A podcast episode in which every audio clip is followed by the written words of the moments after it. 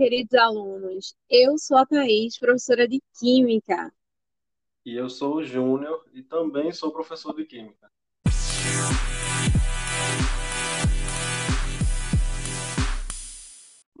É isso aí. É, nós estamos aqui para discutir, discutirmos um pouco sobre algumas situações que ocorrem à nossa volta, coisas que a gente faz no nosso dia a dia e não paramos para pensar. Isso aí, Thaís. Como, por exemplo, por que guardamos os alimentos na geladeira? É, e por que é que às vezes utilizamos a panela de pressão para alimentos que são difíceis de cozinhar? Outra pergunta: por que ao invés de cozinharmos a batata inteira, preferimos cortá-las em pedacinhos? Quanto às respostas para essas perguntas, não se preocupem, nós iremos esclarecer tudo isso nesse podcast. Então vamos lá.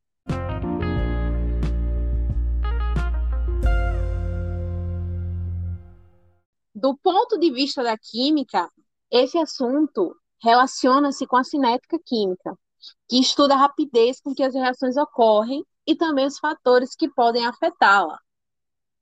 Mas, antes de falarmos desses fatores, é importante ressaltar que, dependendo das colisões entre as moléculas, ou seja, da forma com a, com a qual elas se chocam, as reações podem ser lentas ou rápidas. Mas isso quem diz não sou eu, e sim uma teoria conhecida como teoria das colisões. Isso aí, professor Júnior. A teoria das colisões nos diz que, para que uma reação química ocorra, é necessário que as partículas dos reagentes, é, sendo eles átomos, íons ou moléculas, colidam e nessa, nessa colisão, as partículas devem possuir valores mínimos de energia para garantir que as ligações sejam quebradas nos reagentes e novas ligações sejam formadas nos produtos. Para que essa colisão seja efetiva, as partículas devem possuir energia suficiente e também uma orientação que seja favorável. Isso aí. E dito isso, podemos falar agora sobre os fatores que afetam a velocidade da reação. Então, são eles: concentração, pressão, superfície de contato, temperatura e catalisadores.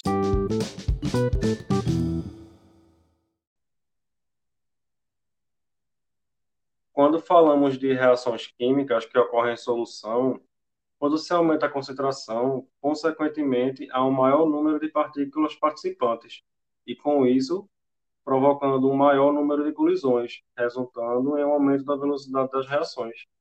Isso mesmo, Júnior. Resumindo, né, o que você falou, maior concentração dos reagentes, uma maior concentração dos reagentes provoca um aumento no número de colisões, aumentando a velocidade da reação. Isso aí. E um outro fator que influencia na velocidade das reações químicas é a pressão. Mas calma, tá? O efeito da pressão só é considerável quando todos os participantes da reação se encontram no estado gasoso. Assim, quando aumentamos a pressão sobre o sistema, o volume diminui e as moléculas ou partículas do reagente ficam mais próximas uma das outras, certo? Que o volume diminuiu. Isso aumenta a probabilidade de ocorrência de colisões entre essas partículas e, consequentemente, a velocidade da reação aumenta. Uhum.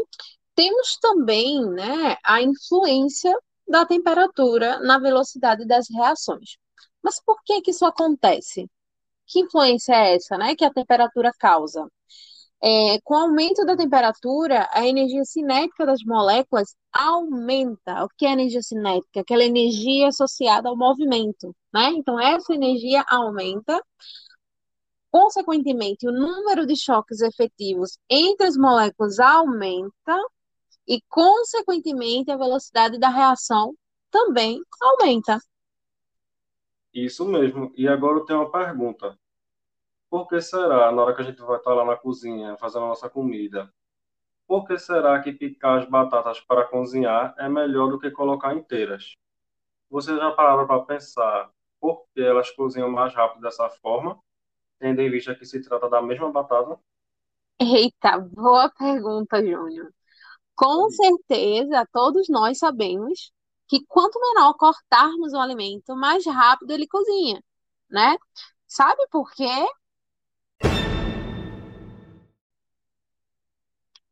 No caso dos reagentes sólidos, as colisões entre as partículas ocorrem na superfície dos fragmentos.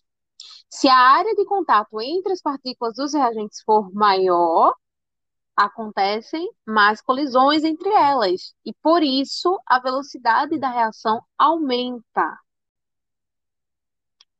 No caso dos reagentes sólidos, as colisões entre as partículas ocorrem na superfície dos fragmentos. Se a área de contato entre as partículas dos reagentes for maior, acontecem mais colisões entre elas, e por isso a velocidade da reação aumenta. Isso aí, não poderia ter explicado melhor. E para concluir, queridos alunos, temos também a influência do catalisador. E o que é o catalisador? O catalisador é uma substância que permite a reação ocorrer com energia de ativação menor.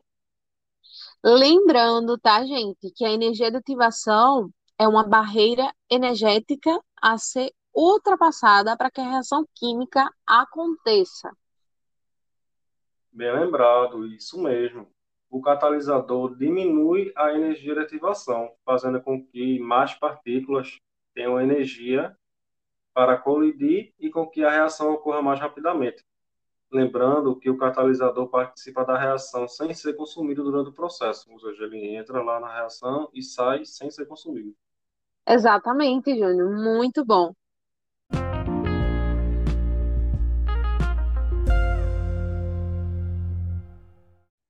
Gente, é, para terminar, né? Vamos ver se vocês entenderam direitinho o que a gente apresentou aqui agora, tá bom?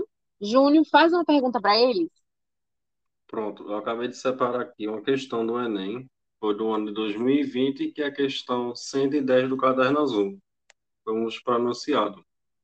Que diz: A nanotecnologia pode ser caracterizada quando os compostos estão, estão na ordem de milésimos de milímetros, como na utilização de nanomatérias de nanomateriais catalíticos nos processos industriais. O uso desses materiais aumenta a eficiência da produção, consome menos energia e gera menores quantidades de resíduos. O sucesso dessa aplicação tecnológica muitas vezes está relacionado ao aumento da velocidade da reação química envolvida. O que, é que a questão pede? O êxito, o êxito da aplicação dessa tecnologia é por causa da realização de reações químicas que ocorrem em condições de, letra A, alta pressão, letra B, alta temperatura, letra C, excesso de reagentes, letra D, maior superfície de contato, letra E, elevada energia de ativação. E aí, o que vocês acham? Qual, qual é a resposta certa para essa questão? Que situação, hein? Vamos parar para pensar um pouquinho? A gente já deu um exemplo parecido, não foi? É, isso mesmo. Então, né? Pensar aí um pouquinho. Pensaram? Então vamos comentar um pouquinho?